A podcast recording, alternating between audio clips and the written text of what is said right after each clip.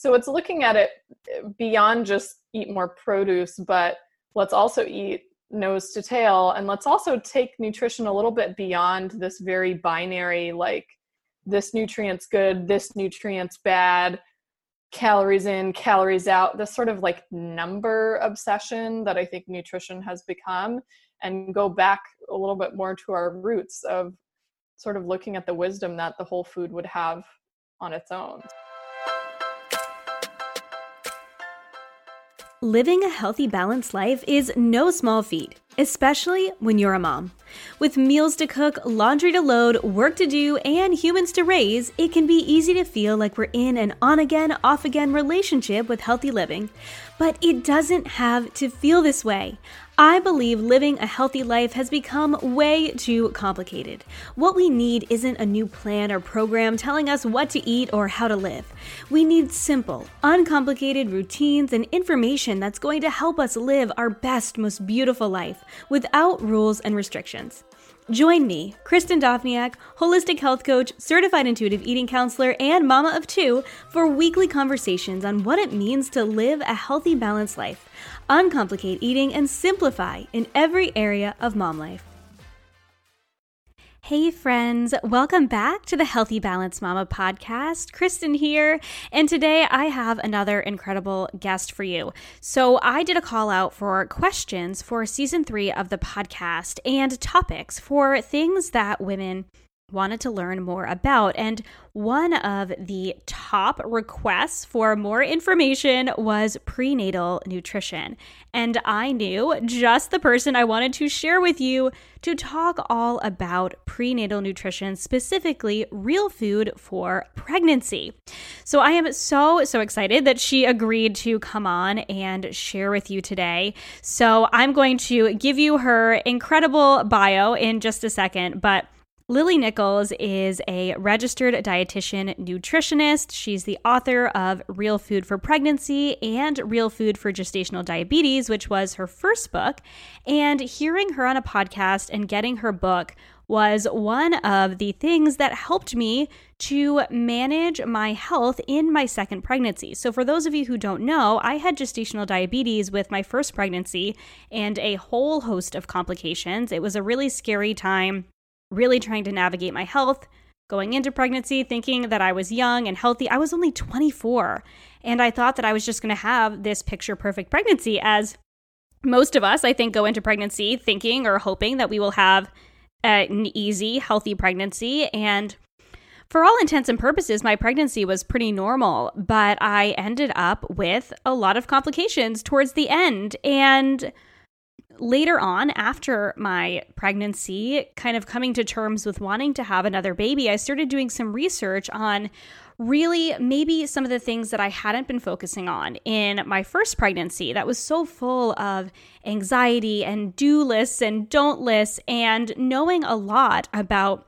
eating a, a diet rich in real whole foods but maybe going too far along the side of obsessing over getting in the right things and not looking at the overall picture and really not tuning in to my body. So, one of the reasons I love Lily is that she is a researcher.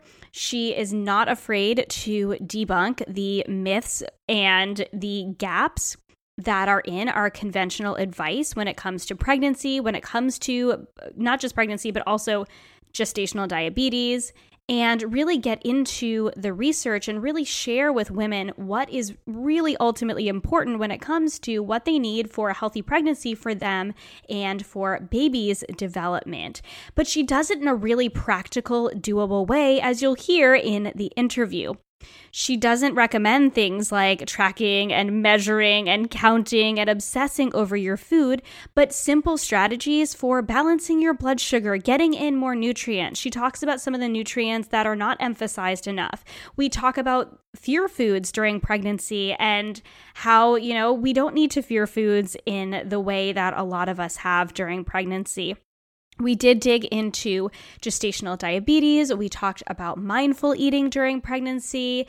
we talked about specifics for how women can go about, you know, making simple changes for having a healthier pregnancy, specific nutrient needs. We could have talked for 3 hours. It this interview was so packed with practical, tangible information for you, and we had a lot of fun talking about it as well. So I think you're really going to enjoy this episode.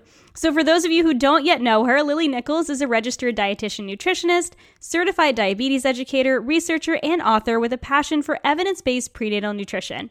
Drawing from the current scientific literature and wisdom of traditional cultures, her work is known for being research focused, thorough, and sensible. Her best selling book, Real Food for Gestational Diabetes, and online course of the same name presents a revolutionary, nutrient dense, lower carb approach for managing gestational diabetes. Her work has not only helped tens of thousands of women manage their gestational diabetes, most without the need for blood sugar lowering medication, but has also influenced nutrition policies internationally. Lily's clinical experience and extensive background in prenatal nutrition have made her a highly sought after consultant and speaker in the field. Lily's second book, Real Food for Pregnancy, is an evidence based look at the gap between conventional prenatal nutrition guidelines and what's optimal for mother and baby. With over 930 citations, this is the most comprehensive text on prenatal nutrition to date. Lily is also the creator of the popular blog lilynicholsrdn.com, which explores a variety of topics related to real food, mindful eating, and pregnancy nutrition.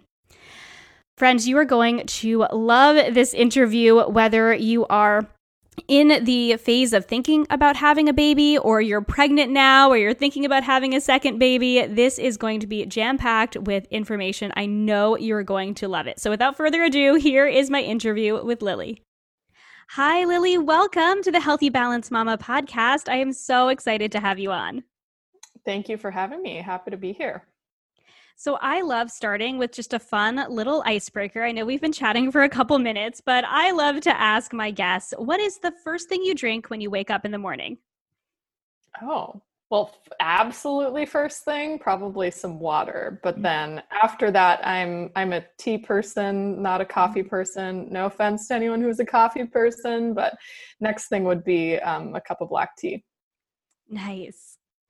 So, I am sure that my many of my listeners, just by the nature of most of my listeners being moms, are familiar with your work, but I would love if you could just share a little bit more how you got into the field of nutrition, specifically prenatal nutrition, and really what you are passionate about bringing to the world. Sure. So, I actually got into nutrition at a pretty young age. So, by the time I was in high school, I knew I wanted to study nutrition and I didn't change my mind how I ended up going into the prenatal side of things was actually a little bit by accident. So I had finished my schooling, finished my internship, had been a registered dietitian for a bit, and had the opportunity to work with the California Diabetes and Pregnancy Program, which is also called Sweet Success. And so it's kind of funny because I, I got into the prenatal field in a very specific area and also in sort of a public policy capacity versus I mean, other than what I had seen clinically, my limited early clinical experience. Um, so I went at it a little bit backwards and starting in public policy and then moving into clinical practice and moving into private practice. But what really lit me up about prenatal nutrition was with gestational diabetes, there's a huge amount that we can do to improve outcomes for mama and baby. And it's really just a matter of better blood sugar numbers. Doesn't matter if you have the label or not, if you have pretty well controlled blood sugar, there's very few risks uh, to you and the baby. But on the flip side, if blood sugar is not well controlled, um, it can have some some not so great outcomes. And one of the ones that I found most compelling was that it can impact that child for the rest of their life. Actually, there's a six-fold higher risk of that child developing type two diabetes or obesity by the time they're a teenager um, in the case where blood sugar is not well controlled. I always like to emphasize that because people get really doom and gloom about that diagnosis, but there's a lot that's within your control.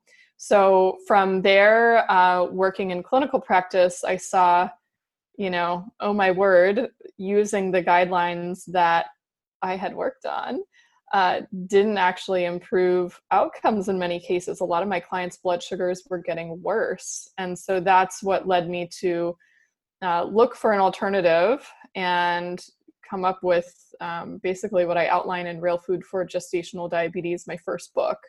Um, and from there, working in also just general prenatal nutrition, looking at how the guidelines are set and why they're set, which is something that, you know, a lot of dietitians just aren't we just aren't looking at. We're not asking questions as deep as like are the rdas actually correct? Are the you know macronutrient ratios actually correct? Could we do different? What could be better? What do traditional cultures eat? What is their micronutrient intake look like compared to when you follow the guidelines. And so all of those rabbit holes and my own pregnancy first pregnancy led me to write um, real food for pregnancy my second book um, which is really just trying to look at the gap between what the guidelines say and what the current evidence says and see how we can just serve mamas and babies better just improve outcomes make pregnancy less annoying because it can be kind of annoying improve postpartum recovery improve baby's health mm, yeah I love that so much. I think, you know, when I was pregnant with my first, which at this point was almost eight years ago, she's six and a half. So she'll be seven in November. And I know there was so much information out there. And I was already in kind of the holistic nutrition world. So, but I was receiving information from both sides when it came from, you know, these these are the books and the packets that they give you at I, I saw a midwife, but it was um a public midwife. They work in the public healthcare system in Canada. Um, so we get kind of all the same information. And then over here in the holistic world, and really trying to work through it and kind of make those choices for myself and my baby was was hard and a little bit overwhelming. So I'm also a big proponent of real food and really making simple shifts to eating more real food and how profound that can have an effect on our health really overall at any point in our life, but especially, you know, during um, this prenatal period. So I'm wondering how you define real food and sort of why. Why is real food important for pregnancy?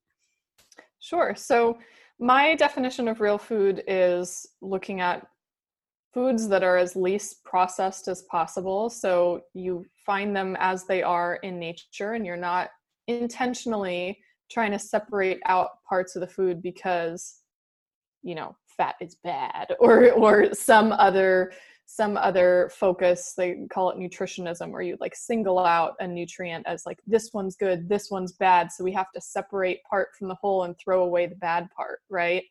So you know while i think a lot of people would would agree that real food is just unprocessed food in its natural form straight from the earth i take it a step further because i feel like most people are just looking at you know oh, you eat more produce and just kind of leave it at that. But I'm also looking at our animal foods and how do our animal foods actually come, you know, as nature intends. An egg has a yolk in it, right? You got to eat the whole egg to get the full complement of nutrients. If you consume dairy products, dairy products come with fat. It's only humans who think that we can make it better by taking out the fat or reducing the content of fat. But again, you're losing some of the nutrients that are in the food and some of the synergy of as the nutrients work together. Same thing with, you know, boneless, skinless chicken breasts. Like because we're so separated from how our food is grown, we're not eating in its whole form. And if you were to go back even just 100 or 200 years ago, you would have had the full animal you would have eaten the skin on the chicken. You would have saved the bones and all the parts of it to make broth afterwards. So technically, you'd be eating those parts. You'd be eating the organ meats. So it's looking at it beyond just eat more produce, but let's also eat nose to tail. And let's also take nutrition a little bit beyond this very binary, like, this nutrient's good, this nutrient's bad calories in, calories out, this sort of like number obsession that I think nutrition has become, and go back a little bit more to our roots of sort of looking at the wisdom that the whole food would have on its own. So I'm looking at it beyond just the plant food, eat more vegetables perspe- perspective. Mm, yes. Yeah. I'm nodding along with you. You can see me nodding along with you over here because these are some of those things that. So, I went to school initially for dietetics before I started studying holistic nutrition. And there was so much difference in some of what I was learning about just reading, you know, like the book Nourishing Traditions. I'm like, what do you mean right. we can eat the bones? We can make a bone broth. What do you mean, like the fat on chicken or the skin helps us to absorb the nutrients? It's so fascinating. So, can you go into a little bit more about why eating more real food, more traditional foods is important specifically for women who are pregnant? Yes. And just a quick nod to Nourishing Traditions. That book heavily influenced me as well. I read that mm. before I mm. went through my dietetics education. So um, I was very uh, skeptical of everything I was learning because I had already understood nutrition through a different lens and had already experimented with i was vegetarian at the time and had already experimented with adding in animal foods and specifically more animal fats and how much better i felt. And it was like whoa like wh- why is there such a disconnect be- behind like what she's saying and what my body's saying and what this textbook says Yes. also versus what the science actually says right because you read the yeah. medical journals and you're like wait a minute that doesn't line up with the guidelines what mm-hmm. so uh, back back to your question though uh, as to why you know whole foods and a more ancestral approach to nutrition matters is when you actually look at the micronutrients like the vitamins and minerals most required in pregnancy and most required for a baby's development and then look at where we find those nutrients in food and then, as I like to do, I sort of reverse engineered what an optimal prenatal diet would look like using those foods. You'll see that you actually consume significantly greater amount of micronutrients if you focus your diet on whole unprocessed foods versus by the conventional standard just by default because they work from uh, this is the macronutrient breakdown fat carbs and protein and thus you need to eat this many servings from these different food groups. That's sort of the conventional dietetics approach. Uh, you're eating 45 to 65% of your calories from carbohydrates, and carbohydrate foods just are not the ones that are most concentrated in some of these hard to get nutrients like vitamin B12 or iron or zinc or you know you can list on and on a number of nutrients that are just either not found or not very concentrated in our carbohydrate foods. Therefore you end up with a more nutrient deficient diet and their sort of workaround is that they emphasize fortified foods. So you know our white flour is fortified with folic acid and it's fortified with iron. Doesn't matter that those forms of those nutrients aren't the same as what's found in real food and aren't as well utilized by the body but you know they're fortified so it's fine. Just eat half your grains whole. The rest can be refined white flour that's been fortified with some of these nutrients. And i'm more like wait a minute. Okay if we need more of these nutrients why don't we go direct to the food source instead of this sort of scientism? Let's just you know food science this white flour and make it nutritious. Like no, it only gets you maybe a quarter of the way there nutrition wise and even still falls flat on its face. Let's go for real food instead. And for as much as we know from nutrition science, there's really a lot that we don't know because the way that nutrition has been studied has been very deductive, where we might see a benefit by, say, some of these old studies, you incorporate a certain food and why are these lab rats so much healthier? And they try to um, take it down to the level of isolating the single nutrient that's responsible for the benefit. So it was very much looking from like a stark nutrient deficiency perspective. Like these animals developed scurvy when they did not have. Oh, we found out it's vitamin C, right? And that's all fine and good. It's good to have that level, but we need to actually take it beyond that where we start sort of fitting the puzzle pieces back together and looking at, oh, hey, it's not just the vitamin C, but probably the bioflavonoids that are also in the citrus fruit. And it's not just the, you know, iron that was in your, you know, liver supplement that corrected the anemia, which before we had supplementation available, that's how they corrected anemia, which was liver. now we know from a lot of other studies that actually, when you have the combination of iron and vitamin A and vitamin B12 together, it is much more effective at treating anemia. And oh, hey, those nutrients all just happen to be high in liver, which we found was a, a very solid treatment for anemia way back in like the 1920s. So there's some of this stuff where we've sort of, we need to kind of circle back to the whole food, in my opinion, um, because there there's a lot going on with the um, concentrations of nutrients and the nutrient synergy in those foods that just it goes beyond what we can fit into a prenatal vitamin. You know, they're in different forms, different combinations. It just works better when you're getting at least the majority of your nutrients through whole food sources, just as humankind always did up until the last hundred years when we created supplementation. Yes. Oh my gosh. I'm so nodding along with you because I'm I'm with you in that I think so much of nutrition science has just gone maybe not the science has gone too far, but it's gone too far in what they're telling us, you know, like you're saying, as in the public, you know, this is the one nutrient we need versus if you eat more real whole foods and if you are deficient in this, if you eat more of these types of foods instead of just take the supplement, do this one thing, and why is it not working?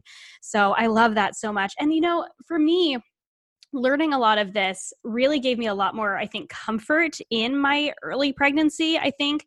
And i mean being a first time pregnant woman i was anxious and being someone who's naturally a bit anxious too i was anxious for a lot of reasons and i think a lot of pregnant women are just making sure i was getting enough. But i think knowing that you can get a lot of what you need through food and it, it can be easier than they tell you i think sometimes in conventional nutrition when you are eating more real whole foods. So I love that so much. So, one of the things that I really love about your work and something that you're not afraid to do is really debunk a lot of the myths and these gaps that there are around prenatal nutrition. So, and oh my gosh, something I read on your on your website and I loved this and it was mind-blowing is that it takes an average of 17 years for research to make it into practice, which is crazy. That is way too long. And that means that we are basically 17 years behind in the recommendations or the conventional recommendations. So I'm wondering what you would identify as maybe the biggest gaps in the world of conventional prenatal nutrition. There are a lot to choose from. So, you know, and by the way, that 17 years is from a study actually, and they they were talking about clinical practice. So that's not even guidelines. Mm. Guidelines take even longer to get updated. Yeah. So just just keep that in mind. oh then you gosh. hope the people who are on the guidelines committee are actually willing to look at some of that evidence. So that's a whole nother rabbit hole. As far as prenatal nutrition though, um, as I alluded to earlier, because they are really an extrapolation of the general public dietary guidelines. Until the general public dietary guidelines shift, I'm, I'm not sure we're going to see big shifts in the prenatal guidelines as well, but I will point out some holes. So I mentioned the carbohydrate recommendations. You know, really about half of your diet, maybe a little less, maybe quite a bit more, they say should be coming from carbohydrates and those just by default most of your carbohydrate source foods are not very rich in the micronutrients you need in pregnancy. So that is a problem. The level of carbohydrates i think for many people not all is too high. And particularly with a population you know the us population the current estimate is that 49 to 52% of americans have either type 2 diabetes or prediabetes most of which are undiagnosed. And a lot of diabetes is sort of uncovered or first recognized in pregnancy and we just lump it under this catch-all of gestational diabetes. But many people have pre-existing blood sugar issues that they just didn't know about because they don't test. Uh, the thresholds in pregnancy are lower. The stress that your body goes through in pregnancy naturally makes insulin resistance go up, so blood sugar issues can get worse. But nonetheless, if we're assuming about half the population has diabetes of some kind, and about half of our population is women, those who are going to get pregnant also, there's probably going to be like at least half of the pregnant population that finds the carbohydrate levels in the guidelines just far too, too high to maintain normal blood sugar. So I think that is something that we need to have, you know, a, a, broader range, a broader consideration of what you can do instead of just this blanket low carb is unsafe, which is what they always say. That's basically why real food for gestational diabetes was written by the way was to defend that you can indeed go lower carb and you can do it safely and i show you how to do it safely while not running into any nutrient deficiencies. Um, another area is protein. So you know just focusing on the macronutrients we could talk for like an hour. So a lot of the recommendations made for pregnancy are based on estimates they're not always based on a direct study. It's really hard to study pregnancy and it's hard to do it ethically, meaning you can't really subject like a, a group of pregnant women to a nutrient deficient state and not have some sort of an ethical concern there, right? So, a lot of the guidelines are estimates, and that's all fine and good until we have new ways of performing research, like there's been some new ways to look at protein requirements recently. And the first ever study that directly estimated protein requirements in pregnancy was done in 2015. So that's only five years ago. And they found that the protein requirements in pregnancy are significantly um, an underestimate of the true needs. So, for early pregnancy, which in this study they basically defined as like the first half of pregnancy, protein requirements were underestimated by, I think it was 39%. And in later pregnancy, protein requirements were underestimated by, it was, it was over 70%. I can't remember the exact number, but it's in Real Food for Pregnancy if you want to look up the study. Um, but that's that's huge. that's significant because that means that for decades we've been telling people that you need to aim for this low number and that's enough. And sure enough, it's not and we know that there's also individual differences in protein needs so there's probably a group of people who are going to require above and beyond that recommendation and you know maybe a handful of people that might um, need slightly less but still that's a major underestimate. That's a major error and they still have yet to update the guidelines on that point. So that's huge. Um, I'll point out one more because I could just keep going and going and going, and that is um, choline requirements. So, choline is a um, B vitamin like compound uh, that has some shares some functions in the body or works right alongside, I should say, um, folate. So we think about folate for the prevention of neural tube defects. Choline is just as important, if not more important than, than folate um, for that function. It's also very important for babies' brain development, for placental health, for prevention of preeclampsia. We have all these interesting studies on choline now. But we did not even have a recommended intake for choline until 1998 it's a pretty like new kid on the block in the nutrition world. Moreover the requirements for pregnancy were an estimate based on studies in men. Now they've done some studies after they've revealed how important choline is especially for women in their reproductive years and in pregnancy and breastfeeding they've done some studies where they and they're really well designed trials randomized controlled trials where they have supplemented the control group got actually a little bit more than the recommended intake and the treatment group got like double that. Then they measured a number of different outcomes. There's a couple studies on it. The one i'll highlight is on infant reaction times which would be a proxy for brain development. They found that in the group that received the double quantity of choline reaction time was improved, meaning the babies had faster reaction time at all time points they were tested in infancy and toddlerhood. So, this is significant because A, the choline requirements for pregnancy are probably an underestimate, they're probably wrong, but already 94% of pregnant women do not even meet the current low recommended intake.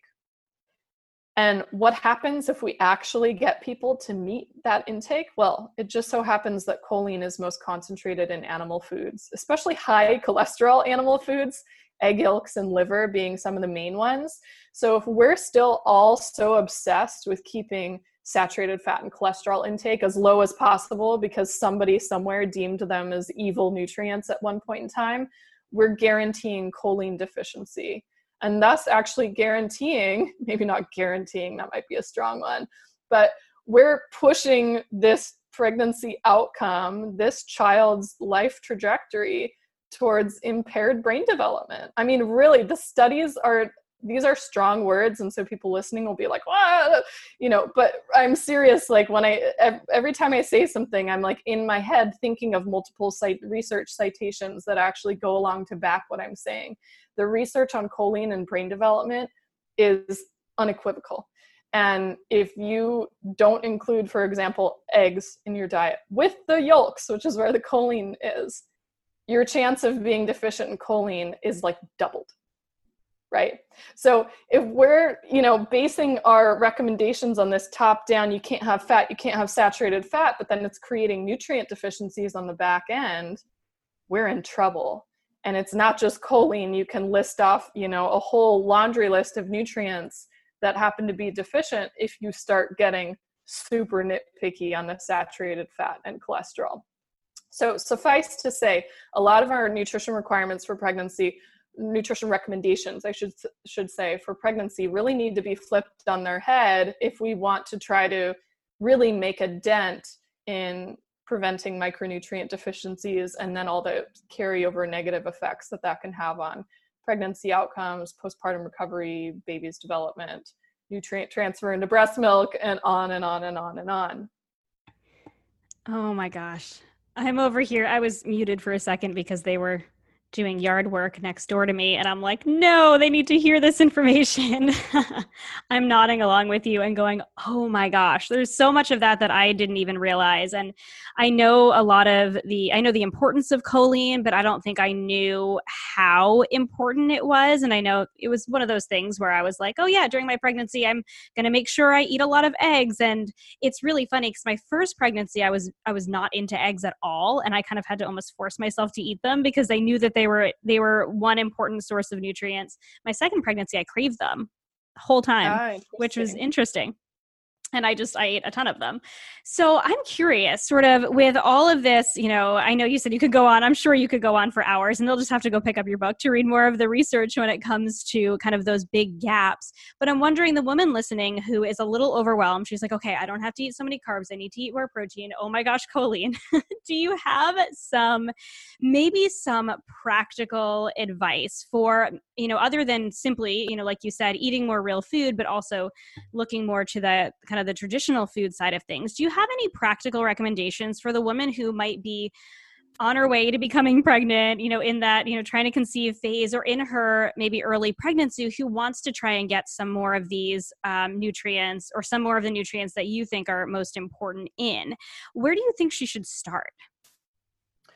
Sure. Yeah, I can get into the weeds, but we can also make things really simple. Um, I will point out for people who are like really early pregnancy, a lot of people are going to be experiencing food aversions and nausea. And so that's a that really is a very tricky time to be like i'm gonna really up my nutrition and eat all these eggs and green leafy vegetables so you know really give yourself a ton of grace in the first trimester um, don't don't freak out if you're listening to this and you're you're early on and not able to eat all the foods i'm going to be talking about if you go all the way back to preconception, that's like, of course, the most optimal time to begin incorporating some of the real food because you can build up your nutrient stores uh, ahead of time before any of the nausea and food aversions hit. But don't freak out if you if you didn't do that ahead of time. Uh, so some of the things that I find the most helpful is is pointing out which foods are most nutrient dense, meaning have a lot of these micronutrients that I'm talking about and just making you know baby steps at incorporating more of those foods into your world i also like to focus on blood sugar balance just as a whole it doesn't matter if you have blood sugar issues or not anything diagnosed or not it's important for all of us. It's important for our hormone balance, among many other things. Um, but also our hunger, fullness cues, cravings, all that has at least some tie back to our blood sugar balance. So if we look at those two things, I like to focus on people a not being afraid of fat um, from you know unprocessed real food sources and b trying to prioritize protein now protein in nature usually automatically comes packaged with fat. So if you focus on getting more protein in your diet and you're not obsessively taking the fat out of that protein meaning you're not cutting the fat off your steak you're not taking the skin off your chicken you're not taking the yolks out of your eggs a lot of things kind of take care of themselves because our protein foods are by default if they're unprocessed real food sources really rich in micronutrients as well the other nice thing about our protein foods is they stabilize our blood sugar quite a bit so it's very satiating it's filling so that means that your carryover effect later in the day is you won't have a blood sugar spike and crash usually after eating a meal that has a significant amount of protein or just enough. I should just say enough protein for you. You'll be full for a couple hours, your blood sugar won't tank, and by the time you're ready to eat again, you it'll be less likely that you have intense cravings for some type of processed junk food that isn't filling up your nutrient stores, right? Because it all ties back into your blood sugar balance. So it's a bit of a two birds with one stone situation. And I know there are some people who are, you know, into intermittent fasting and that's fine, but I find that many people if you fix breakfast or whenever the first meal of their day is, that sets the stage for your blood sugar balance, your cravings and whatever for the rest of the day. So that means if you prioritize getting enough protein at your first meal of the day, which for most people is breakfast, watch the carryover effects later on. So, examples of this in real food terms. Instead of having oatmeal and fruit and brown sugar for breakfast, which is all carbs, which is going to give you a blood sugar roller coaster and make you be pretty hungry pretty soon. And you'll probably be craving like sugar and caffeine mid morning as a pick me up. Try having eggs with vegetables or sausage with vegetables or eggs and sausage and vegetables or some kind of dinner that you had left over from the night before that included a you know a hearty source of protein or um, greek yogurt or cottage cheese which are high protein um, types of dairy with some nuts and maybe a little bit of fruit for the flavor maybe some berries which are especially low sugar. And just observe how you feel within the hour, two or three after that meal and observe what kinds of foods you're craving at lunchtime and dinner time. Just make note.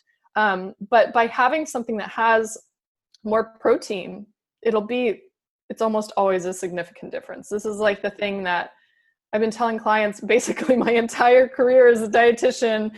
And you make this one change, and people think you're some sort of a miracle worker. And I'll tell you, as a person who's, you know, been at, least attempting to eat well for for as long as I've been interested in nutrition, I still will make exceptions some days and be like, oh, I'm gonna have, I think I will have oatmeal. Oh, what's the harm in having a pastry for breakfast? Or, you know, fruit sounds good. I'll just have a piece of fruit for breakfast. And then, man, the way you feel the rest of the day is totally thrown off and that's fine it's actually good to have some of these experiments thrown in here and there but really truly listen to your body and get back to what keeps me feeling well and a lot of times you'll have your answer if you just listen Yes. Oh my gosh. And I'm, you know, nodding along again with, you know, it's when we listen to our bodies and when we make just simple changes and notice what actually feels good, it is way less complicated, I think, sometimes than we make it out to be. And I think we keep coming back to that, right? Like there's a lot of research that hasn't come into play where it might need to. But then when you really look at what it actually takes to meet these needs, a lot of it is less complicated if we only had the right things in place. So I love that simple recommendation for eating more protein, but specifically starting the day with more protein to set you up for better blood sugar that's something I learned years ago, and it really has made a significant difference in my own life as well. And it's so different now being where I am in my own health journey. And I know, um, you know, probably many of the women listening, but if the woman listening is has not heard this before who doesn't understand anything about blood sugar traditional american breakfast is like you know oatmeal and banana or cereal and milk or just grab a piece of toast on the way out the door but what a profound difference you could make if even if you just added some eggs to that toast or you just had some exactly. eggs instead. And so I love that so much. Simple but really effective. So that's so great. So I want to kind of talk a little bit about the some of the recommendations that I think kind of bring up a lot of fear in women when it comes to pregnancy because I know that um, I already shared that I was very anxious the beginning of my first pregnancy, just being a new mom, wanting to do everything right. And I think I was very focused on the don't eat list that I got so focused on the things that I shouldn't eat that, you know, then I was trying to add in the things I should, and it drove me crazy. so I'm wondering, you know, if there are maybe any differences or differing recommendations that you would have versus the research when it comes to like this long list of don'ts, or do you have a list of, or is there any way maybe we can simplify the do eat versus the don't eat list? Sure. Yeah. So I, I think your experience is um, very common. I saw this all the time in practice where one of the first questions that comes up is, What can't I eat? So there's this fear that if you mess up, you're going to like mess up the whole pregnancy and it's going to be dangerous. So I think, first of all, people need to understand where the of foods to avoid or do not eat list come from and how strong or not strong the recommendations are for those foods. So, most of the foods on the do not eat list and by the way this varies by country which is fascinating but at least in the in the US and most of the west it is for food safety reasons primarily they want to avoid you getting food poisoning really um, with salmonella or listeria or some other type of bacteria that could make you sick. And so they, you know, put a whole list together of foods that might contain those problematic pathogenic bacteria and then tell you not to eat them there's also the concerns about mercury would be like the second thing that i think comes into play and so there are specifics on the type of fish um, that you would want to avoid perhaps. And by the way those would be like swordfish king mackerel shark and tilefish are on the do not eat list by the fda and they also recommend limiting tuna to less than six ounces per week. That's all fine and good. I really don't have problems with those recommendations although I do think they should be talking more about low mercury fish and how it's totally fine to have some because they do actually encourage 12 ounces of fish per week. Um, I think you can do even more than that, but 12 ounces is a minimum. I mean, that is that is actually rare that I see a client who's getting 12 ounces of fish per week, and that's even by the very stringent FDA guidelines. They're still recommending 12 ounces, right? So you're like, it's okay for you to have fish. Um, you know, salmon, sardines, um, cod, um, shrimp, oysters, clams. Like these are these are good sources of nutrients. In fact, they're one of the types of foods that I really highly recommend, especially if you're going to attempt to meet your omega three and selenium and iodine needs from food alone. That's you got to eat some seafood. Mm-hmm. Back to the food safety side of things, though um, what I find kind of frustrating about those lists is that they, in my opinion, really overblow the actual risk of food poisoning from those particular foods. So, with um, eggs with runny yolks, for example, you can't eat eggs with runny yolks, right? Well, undercooked eggs, gonna get salmonella. But when you look at the chances that an egg might contain salmonella. It's anywhere from 1 in 12,000 to 1 in 30,000 eggs. Very rare. Sevenfold lower rate if those chickens were raised on, in an organic operation or on pasture because healthier hens are less likely to harbor pathogenic bacteria. Just like us humans, when we eat better food, our gut health and our microbiome is better, right? Um, eggs as a whole in the US account for only 2% of foodborne illness outbreaks nationwide. 46% of foodborne illness outbreaks are from produce, primarily fruit and leafy green vegetables. Hmm. But fruit and leafy green vegetables do not show up on the do not eat list. So I just play devil's advocate because ultimately it comes down to we literally can never guarantee any food is safe or unsafe. And in my opinion, I think it's arbitrary what has made it on the do not eat list or the AOK list. When you go to other countries, they have no problem with you eating fish, even sushi in many places. That includes the UK. It's not just parts of Asia. Um, but they'll have a, a warning about raw salads and raw fruit. So, you know, some countries are, I think, in many ways a little more ahead of the US, but I think instead of coming up with this lengthy list of this food is always unsafe, we should instead be educating on common like just basic food safety practices which a lot of people aren't doing. So the way you store and prepare your foods the establishments that you purchase food from proper reheating proper hand washing and cleanliness in the kitchen um, and yeah there's of course there's going to be foods that are more likely to make you sick. I mean you should be of course always careful when you're handling raw meat and cleaning up your kitchen after handling meat. I mean to the degree that you know i find a lot of people aren't you know you open up a package of meat and you start seasoning it touching all your seasoning containers with your dirty raw meat hands you know? It's like well that should be something we're educating on instead of educating on if you eat a turkey sandwich because it's deli meat turkey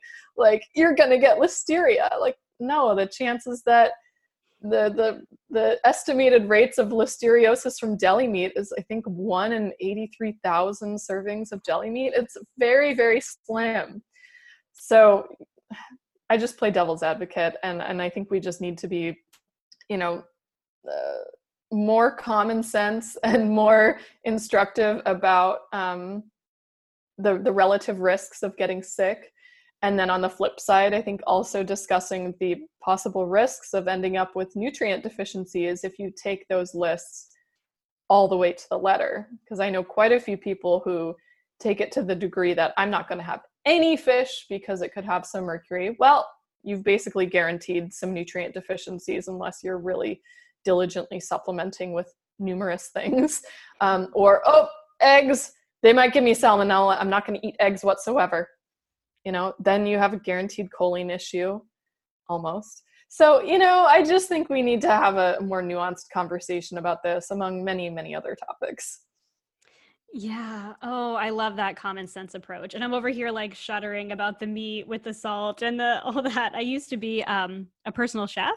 And so I took, you know, food safety courses and I just remember the examples they would use and i'm like people do that but they do and they don't realize that you're contaminating your entire salt container or your seasonings or whatever yes. when you're touching and and so i think yeah it's it's i love that you brought up that so much of it is common sense you know take care of all of your food in a way that is going to keep you and your family safe versus you know just kind of obsessing over these don't eat lists and i was someone who ate fish when i was when i tolerated it i don't think i loved it in the beginning of my pregnancy but I did eat fish through my pregnancy. And I remember at one point, um, well, through both my pregnancies, but I remember at one point in my first pregnancy going out to sushi. So my husband's half Japanese. So sushi was a big thing in his family. And we went out to sushi and I was like, oh, I want fish so bad. And my husband's like, I wanted raw fish. And my husband's like, why don't you just eat it? And I'm like, you're not supposed to. I could get sick. And he's like, Wouldn't everyone at the table get sick? And I'm like, Yeah, but I'm pregnant. And he's like, I'm pretty sure Japanese ladies weren't stopping eating raw fish. And I was like, That's true. I'm like, just because their recommendations, and you know, when they're handling it well, it's not just picking up a piece of raw fish from the supermarket and chomping down on it. It's they're getting it super Such fresh and prepared well. Yep. And I mean, it's a personal choice, I know, for everyone and their own comfort level and and all of that. Um, and I can't even tell you if I ended up eating it or not. I cannot remember. I do remember eating swordfish once during my second pregnancy and being a little bit nervous, but it was the special at one of our favorite restaurants and it was our anniversary. And I'm like, okay, if I eat one swordfish steak, my whole pregnancy, I think I'm going to be okay. oh, you're fine. Yeah. And a lot of this stuff really is about, you know, consistency and frequency of exposure, right? So, you know, if we think of like the tuna example, I think it's kind of like the FDA is throwing tuna a bit of a bone because they know how common and available the fish is for people since so many people eat canned tuna that they're like, okay, six ounces.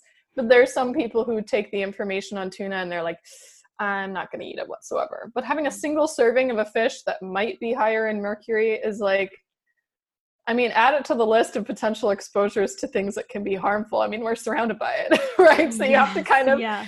you know, you have to make your choices and and you know do the best with with what's available and also live a little because you know another thing on the flip side of the do not eat list is they're really not emphasizing very strongly don't have sugar mm-hmm. but the adverse effects from excessive sugar intake in pregnancy are very well documented and very significant and that's not something that people think about um, it's like well eggs are unsafe so for breakfast i'm going to have this cereal which is sweetened with a whole bunch of sugar and they don't think anything about that right so yes. i think we just need to again just look beyond um, sort of the basic pamphlet that so many of us get from our providers hmm Yeah. Oh, I love that so much, and I love that you are educating on that as well. So I really like your your common sense approach to all of that. So, something else I really love about your approach is that you do really focus on a mindful approach to food versus this just kind of counting and tracking calories and macros. And so, and I know this is different if you have certain health conditions uh, in some sense of things. Um, I am very much on the camp of not tracking, measuring, or counting anything. so I'm wondering if you can encourage the pregnant mom who's listening, who's worried about getting what she needs without obsessing over it. You know, the extra caloric needs or these this amount, like you know, this many grams or that many grams. Yeah. So I think uh, outside of a, a few exceptions, I, I, really don't think most people need to be tracking anything uh, super long term at the very least. I'm, I think tracking has a purpose in the instances of things like you've just been diagnosed with gestational diabetes and you're trying to find out your carbohydrate tolerance, meaning how many carbs can you eat at a meal without experiencing high blood sugar. Well, tracking, like counting grams of carbs and monitoring your blood sugar and sort of making those correlations is a really important part of the treatment and management, right? So that's that's an example where counting might make sense. Or maybe you read something about choline and you're like, man, I want to see how much choline I'm getting. That might be one of those short term experiments where you can be like, how much am I getting in my usual diet versus how much do I need? The thing that I like to point out, as I think we were talking about earlier, was if you just focus on emphasizing some of the most nutrient dense foods, including some of them in your diet, even if it doesn't make up the totality of your diet, a lot of these needs take care of themselves. So if you get enough protein and you're also eating produce, most of these micronutrient needs take care of themselves, really. Um, if you are eating to satiety, meaning you're paying attention to how quickly you fill up and you get to a point of being comfortably full but not overstuffed, and you decide that's the time to stop eating.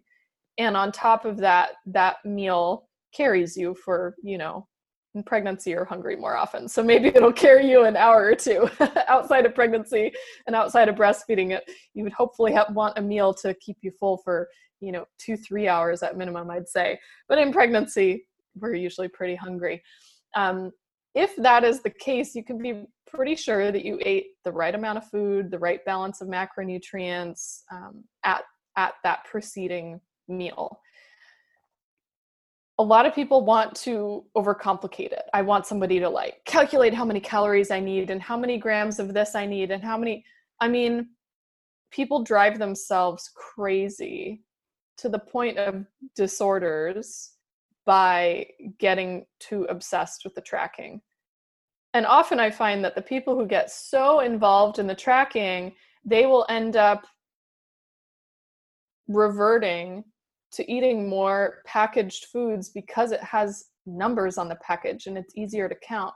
When you're eating whole foods, and especially you're feeding a full, whole family and all the ingredients are split among many people. I mean, unless you're using a food scale for every single ingredient, your numbers are going to be off. Okay. Mm-hmm. Even the packaged food numbers, FDA guidelines allow them to be off by 20%.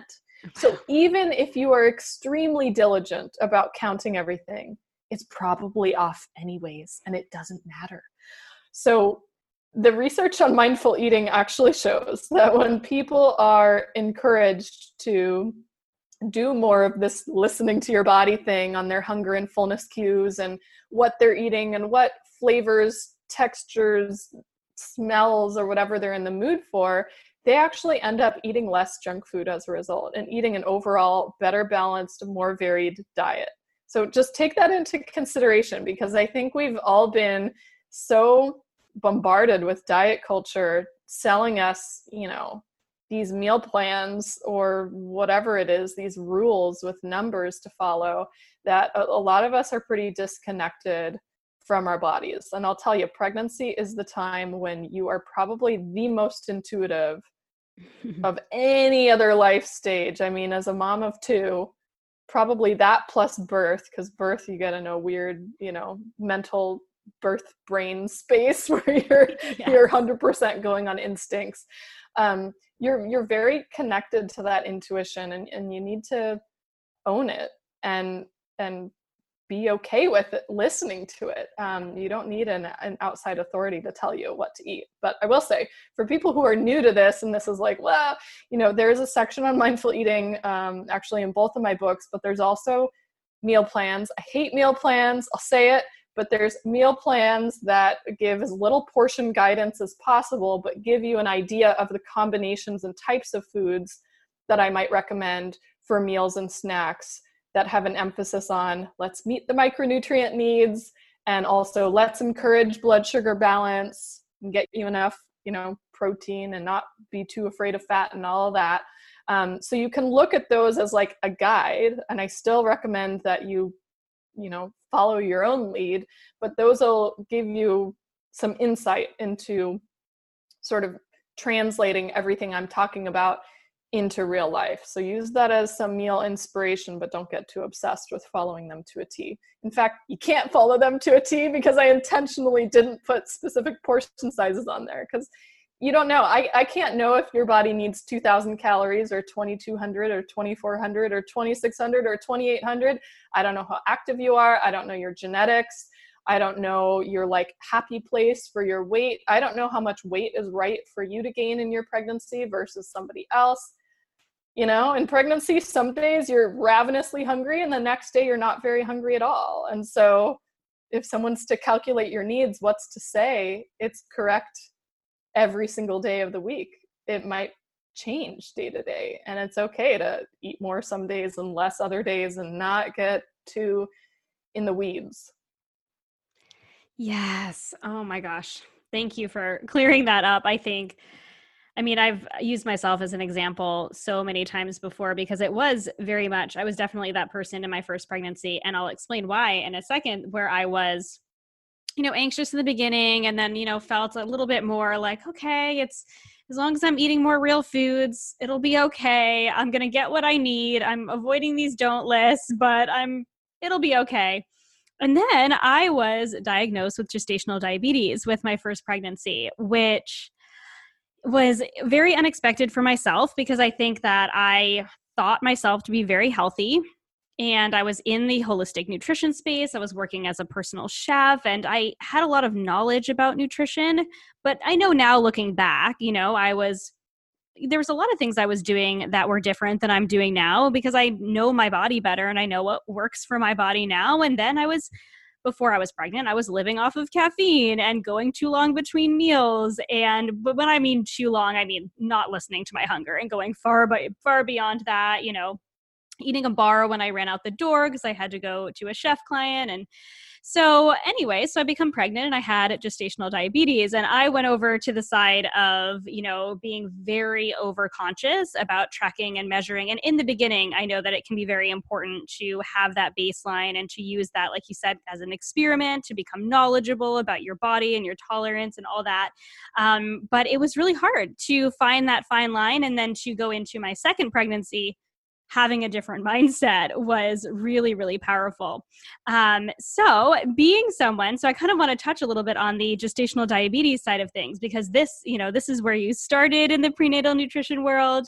Um, and I know that for myself, have after having the experience of having gestational diabetes, and thankfully I was able to manage it just with some dietary changes and I didn't have to go on any medication. And that I was super, super grateful for. This was before your book came out.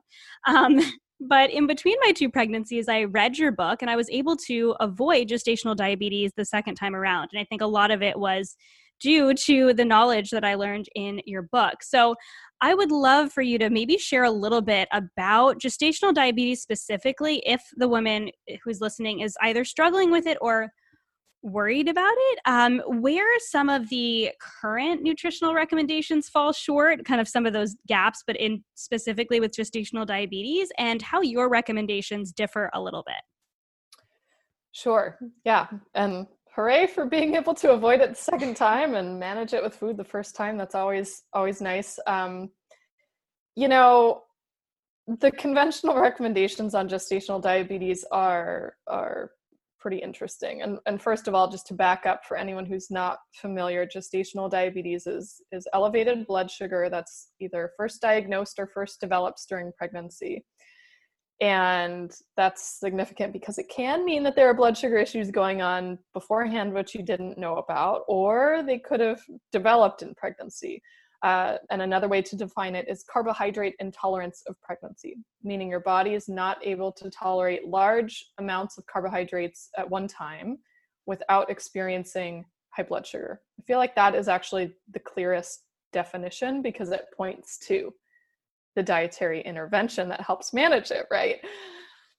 The conventional recommendations are, are, a bit of a head scratcher because they're they're fairly high in carbohydrates. So they're you know a minimum of 175 grams of carbs per day.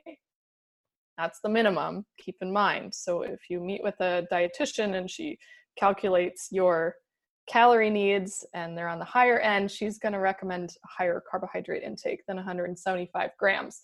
Now, that's a bit perplexing when you think about the way that gestational diabetes is diagnosed, which is often with a glucose tolerance test. So they give you a super sweet glucose drink, which is pure sugar, and then watch your blood sugar afterwards. And those depends where you are in the world or what state you're in or what practice you're going to, but the glucose tests range anywhere from 50 to 100 grams of glucose then you get a meal plan that has around 50, maybe more, grams of glucose, grams of carbohydrates. But most of your carbohydrates are going to eventually break down into glucose in your body at every meal. So if somebody fails a test that has a certain amount of glucose, meaning their blood sugar is elevated after it, why would we think the treatment for this person who has carbohydrate intolerance of pregnancy is going to be the same or more carbs than were in the glucose test. So, just a bit of a head scratcher for people. I found in practice that that level of carbohydrates was often too high. There were exceptions, certainly, for the people who are who are not necessarily watching what they eat and especially the people who are consuming a lot of sugar sweetened beverages like sodas or even just high sugar beverages like juices and smoothies and stuff all day long then yeah if we just dropped them down to 175 grams their blood sugar would certainly improve because they were drinking a 80 gram smooth 80 grams of carbohydrate smoothie. Um, and so if we drop them down and start just cutting out the, the sugary beverages huge improvements but then you'd have other people who were much more you can call it carbohydrate intolerant or insulin resistance, where they had to be much more careful about the level of carbohydrates they consumed. And maybe instead of giving them 50 grams of carbohydrates at a meal, they needed to cut it more to like 30 or maybe 20 or maybe 15 without experiencing high blood sugar. And that that's their personal carbohydrate threshold or personal carbohydrate tolerance.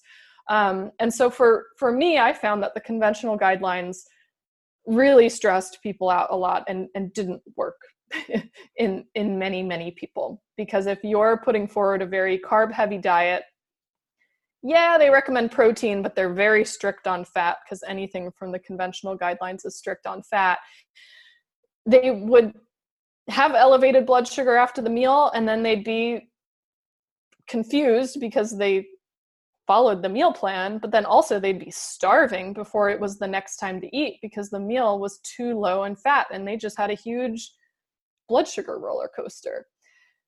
When you change it up and give them enough protein, don't restrict their fat, and have them self identify the level of carbohydrates their body can handle, they would eat until satiety. They would have good blood sugar levels and they would generally stay full before it was the next time to have a snack or a meal. A lot of things figured themselves out, and gestational diabetes became much less scary. Because I tell you, the quickest way to freak somebody out is to give them here is the treatment for this this pregnancy complication that we've just scared the bejesus out of you right because we've listed all the complications that are going to happen ah like be scared scared enough to follow this meal plan here's this meal plan lo and behold, you have high blood sugar after eating the meal plan, and then you really start freaking out.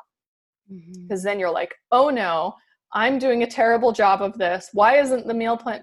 It's not your fault. You were given information that doesn't actually adequately treat the condition. It's a mismatch for, for the condition that your body is facing. And so when you instead present them with information that they do have wiggle room for going lower carb. First of all, you don't recommend as high a carb as a get go. Um, but they also are noticing, hey, my blood sugar is great after this meal. Hey, I felt satisfied. Hey, I'm still able to eat yummy food. It's much less scary. The stress goes away. It's easier to manage. It's, but it's very, very common that people, you know, don't get the best of advice. Um, at first they're already scared because the first week or two with gestational diabetes is scary when you don't have like a baseline you've never been pricking your finger to check your blood sugar before it, it feels very scary but once you sort of settle into a routine and the end of the first week second week and you've been given advice that's actually working it's a very empowering experience. And and that's the side of things that i think doesn't get enough airtime is that it can be really empowering to start understanding how food affects your blood sugar and your mood and your hunger and fullness cues and satiety. It can be really empowering to notice like oh hey when i eat this way the scale isn't like skyrocketing up like it was before when i was just eating you know the usual stuff and all the smoothies and the juice and the you know bread and all the crackers and whatnot um, you feel more balanced and more in control. So there there can be a silver lining with gestational diabetes. Hmm. Yes. Oh my gosh. I'm really glad you touched on that mismatch. Um, I remember going in and you know working with the dietitian and the first week i went in i think i had to go every week into the hospital and meet with a dietitian and give her like my my glucose numbers and then she would compare them to my food journal. And I remember her going through and going, okay, so you're eating enough vegetables and you're eating enough protein, but you're not quite eating enough carbs. and I was like, well, my numbers are good. I was having some issues with my numbers in the morning, um, and that was really just solved with having a snack at nighttime that worked for my body and it was a, like a little bit of a snack with some carbs and some fat and that kind of evened me out there and that was a couple weeks before i figured that out and thankfully my numbers always stayed but she made that comment a couple times when i would come in where it was like, but you're not having enough carbs. And then I, the next week, I tried to add in more carbs because I was like, okay, I don't want to hurt my baby. My whole thing was, I don't want to hurt my baby. Mm-hmm. And then my numbers were off. And mm-hmm. I'm like, I'm so sorry, these two numbers were off. And she's like, that's okay. It's normal to have a few of your numbers off. Um, you know, just keep doing what you're doing. And, you know, I adjusted things a little bit. My numbers were fine the next week, and it, the comment comes again. So it's so interesting that these are the recommendations. And, you know, I think it's important to point out that everybody is different and we all have a different tolerance and we all need a different yep. amount.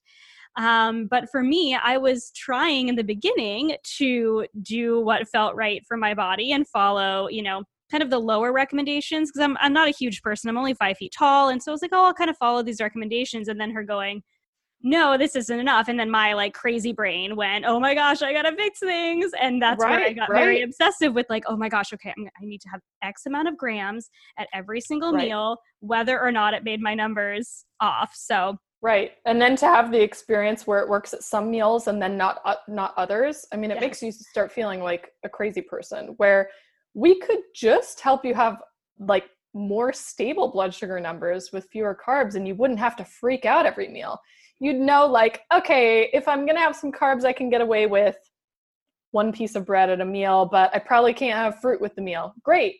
But the meal plan the dietitian gave you has bread and fruit. And if you don't have the bread and fruit the sky is to fall. I mean it's just very silly and I, I, will say, you know, as a as a good dietitian, I did my due diligence to follow the guidelines and teach from the guidelines at the beginning, and it was failing my clients. It became an issue, in my opinion, of professional ethics to continue providing information that was not working. Mm-hmm. And after getting more into micronutrients, providing a micronutrient deficient diet that is not adequate for pregnancy, or to just let people self select to eat less bread or less rice or less tortillas or which wasn't even providing that many micronutrients for them from the get-go right? Mm-hmm. you're eating more vegetables instead of an extra serving of rice? That should be a net benefit but here we freak out. And i could go into all the reasons they that they freak out but that would open another can of worms for probably another hour talking about ketones and stuff. But suffice to say it is absolutely safe to eat within your own carbohydrate tolerance. You don't have to go full keto or anything, but you certainly don't need to just for the sake of matching what the meal plan says eat your you know piece of bread plus your fruit plus your fill in the carbohydrate of choice in order to comply with something that clearly isn't working for your body right so you know, the one hope I have is that while the guidelines in the US have not shifted yet, um, the Czech Republic actually re- refined their guidelines after um, seeing my book and seeing the information in there. And mm so now, instead of in the Czech Republic, they originally had a minimum carbohydrate requirement of pregnancy of 200 grams, so even more than what's in the US. They've now turned it on its head. They set a maximum of 200 grams of carbohydrates per day. And they've seen their um, requirements for insulin and medication in women fall to less than 10%. Mm-hmm. Massive improvements, huge healthcare savings. And imagine how much easier it is for the women, too, right? I mean, yeah. less complications in pregnancy, less adverse birth outcomes, less birth interventions. I mean, let's just let people have balanced blood sugar. Why is it so controversial? Yes.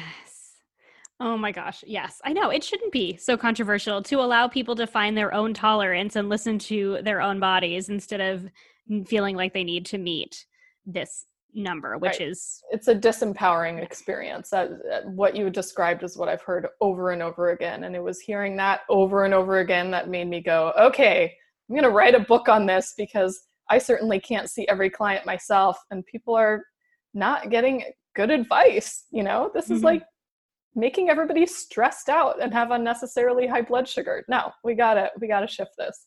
Yes. Yeah. And I think as someone who has read your book and, you know, followed a lot of your recommendations in the early stages of my second pregnancy, and really a lot of it was, um, you know, I went through this a whole journey in between my two pregnancies of finding my own balance when it came to nutrition in general. And it was really coming back to this place where I'm like, oh, right. My body responds really well to real whole foods and when I listen to it. Huh. And, you know, that I think a lot of your advice yeah. is very easy to adopt it's practical it's not something that's going to drive someone crazy like oh my gosh i need to make all these changes. Just like you're talking about it's it's a lot more you know geared towards these this is what we need. This is how to you know learn what's right for you and this is why we don't necessarily need to follow these recommendations. We can listen to our bodies and follow what our bodies need. So i think that um, you did a Absolutely. good job of making it feel doable. Good good to hear yeah. So um, I want to honor your time. We have been talking for so long, and I could literally talk to you for hours and hours on this subject. I find it so fascinating. Uh, we're all done having kiddos, but I love the topic of prenatal nutrition. I think it's so fascinating because it is so important. It's such an important time not just in our lives but in the lives of our kiddos as well and our you know our, yep. our kids who are growing and we can really give them a better start you know by having a really nutrient dense diet but it doesn't also you know coming back to it doesn't need to be overwhelming to do that for for our kids. Um, and we can have a less stressful pregnancy when we just know the basics too. Exactly. So I'm curious from you being a mom of two now, is there anything that you've learned from your own pregnancies that maybe shifted your perspective on some of the advice that you give to pregnant moms? Uh, well, certainly, certainly the experience of the first trimester, and now I didn't even have nausea that bad in that I didn't like I didn't throw up very often with either pregnancy, but both of them I had that like low level kind of all day queasiness of like mm-hmm. I had um had much more empathy for what my clients over the years had and continue to experience in the early part of pregnancy and really uh, identified that uh,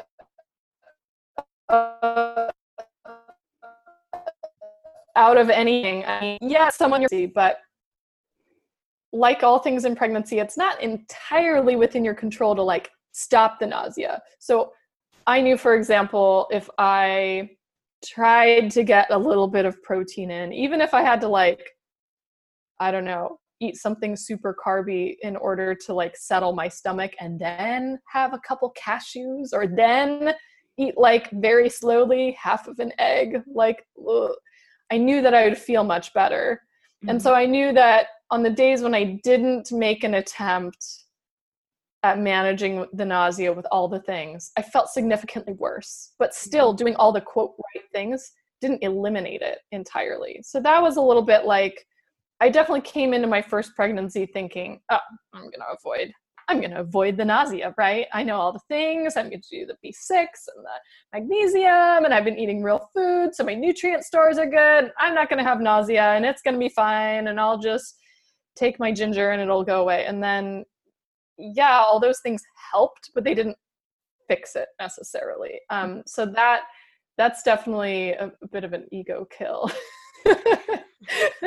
so I think pregnancy really teaches you in, in many ways to surrender um, because your body, your hormones, there's a lot of stuff that yes, we can we can make little baby steps towards sort of pushing our own agenda, but we can't necessarily outsmart what's happening and hey there might be a purpose for the nausea anyways which i go into in the book. So it sometimes it's like these symptoms are there for a reason and it's okay.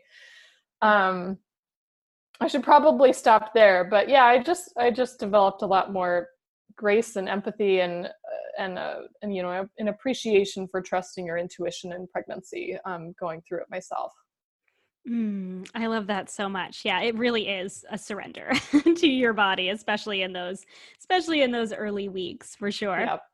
So, I have a few fun little rapid fire questions that I love to ask all of my guests. But before we dig into those, I would love to know where my listeners can find you and all you have to offer. I know you have some courses along with your books.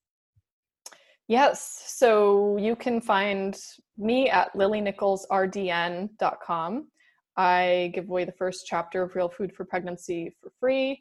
Um, if you go to the freebies tab, there's a bunch of other freebies, one of which is a free video series on gestational diabetes. If you happen to identify with that, kind of talks you off the ledge. Uh, my website links out to both of my books. Amazon, of course, is usually like the, the best place to get them. They're always on sale and all that. You also have my blog on my website. So, you know, there's 250 plus articles on there. So you can mm-hmm. spend a lot of time reading there for free as far as other places, so um, I also teach professional level webinars on prenatal, postpartum, breastfeeding, and other topics over at the Women's Health Nutrition Academy. So you can look up that. There's a bunch of webinars for myself and some of my colleagues. And as far as social media, I'm most active these days on Instagram and my handle's the same as my website. So it's Lily Nichols RDN. Awesome. Thank you. I am sure if they don't already have your books, they're going to go out and grab your books because they are great. And you are so knowledgeable. I appreciate you so much sharing all of your knowledge with us. So, my last three questions I love to ask. I call them rapid fire, but if you want to take longer, you can. Um, so, my first question is What is your favorite thing to cook?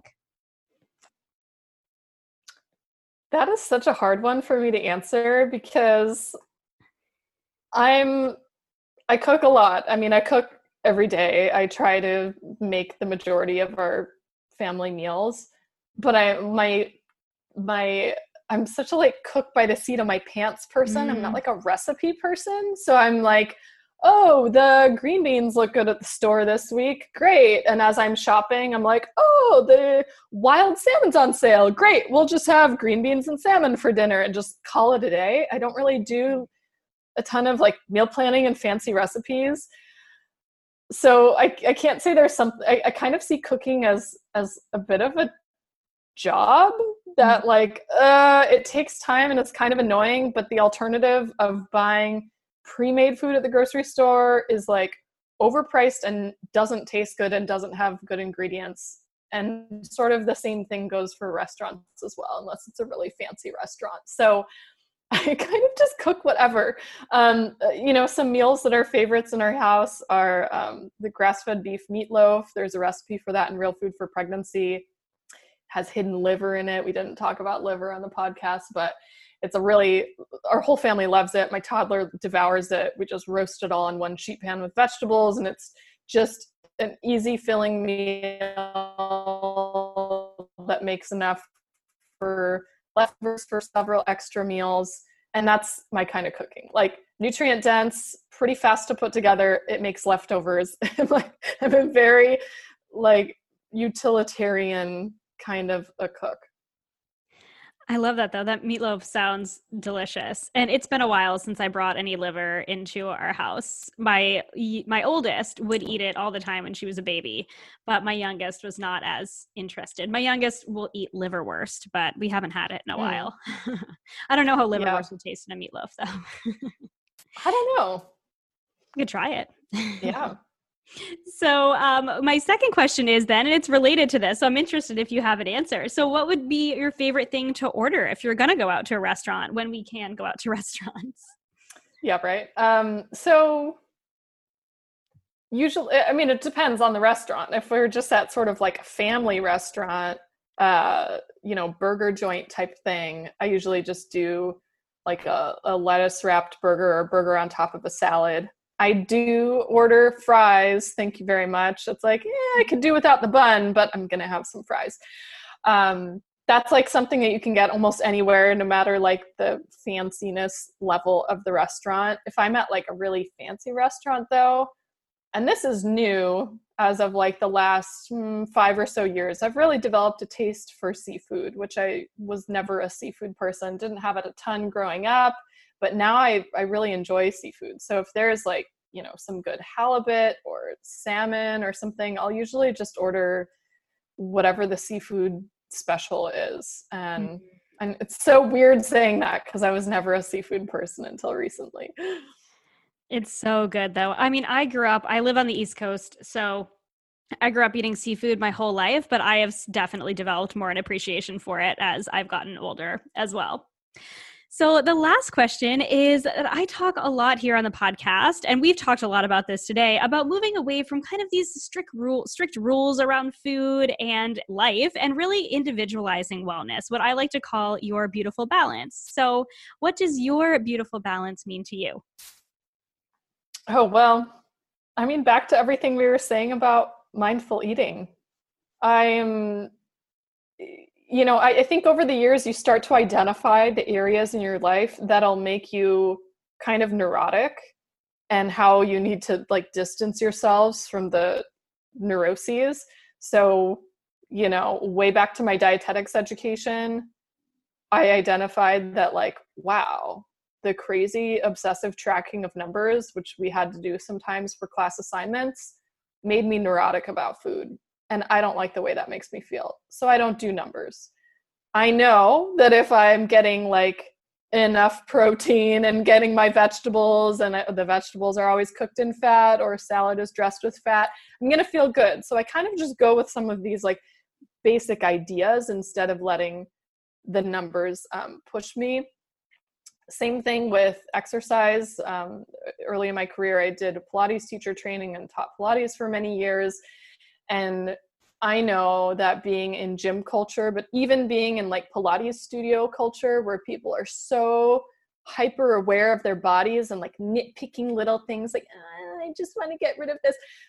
That's not good for my mental health either. Like, I really don't care about that, which is why I've kind of moved away from the fitness thing. I just want to move so my body feels good and I'm functional and I can go from like sitting on the floor with my kids to standing up while holding a baby without difficulty, right? I just want to mm-hmm. like live without difficulty. I want to be able to hike and not be super exhausted at the end, even if I'm carrying one of the kids or something. Like my goal is just to live, right? So I eat in a way that gives me energy so that I can do all the other mom things that have to get done. And I move my body only to the degree that I need to to stay functional and happy, but I'm not going to intentionally nitpick certain parts of my body and try to do exercises to quote fix those things. I'm not going to kill myself in the gym until I'm totally exhausted. In fact, I haven't set foot in the gym in years and probably never will again. I just want to like move for the joy of moving and being out and about with with the family. So yeah, I'm just kind of anti rules with with a lot of this stuff. That that's how I find my balance is just opting out of of the the neuroses around all of these things that's so prevalent in both of these industries. Hmm. Oh my gosh, I could not love that more, especially coming from someone who is so knowledgeable and gives so much incredible information, but you know, also being like it's okay, we don't need to be neurotic about this. We can we can really be practical about this and do this in a way that is practical and doable and listening to our bodies. So I love that. Oh my gosh, so much incredible information, Lily. Thank you so much. I could definitely continue to talk to you for another two hours. um, well, it hasn't been that long yet, but I could definitely continue to talk to you for so long. So thank you so much for taking the time to be on with us today. Thank you. Great questions, and happy to come on again if you want to. Thank you so much for listening to this episode of the Healthy Balance Mama podcast. If you loved it, would you take a screenshot and share it with a friend over on Instagram and tag me in it? It helps me so much to know what you love and are taking away from each episode. If you really loved it, would you hop over to iTunes and give me a star rating and review? Every rating and review helps this podcast be seen and heard by more women who need to hear the message of balance and wellness without deprivation. It's the best free gift you could give me. And as a reminder, the information and opinions on this podcast are meant for education and inspiration only and are not to be taken as medical advice, diagnosis, or treatment. Please consult with a trusted practitioner before making any changes. Have a beautiful day, friend, and I'll see you in the next episode.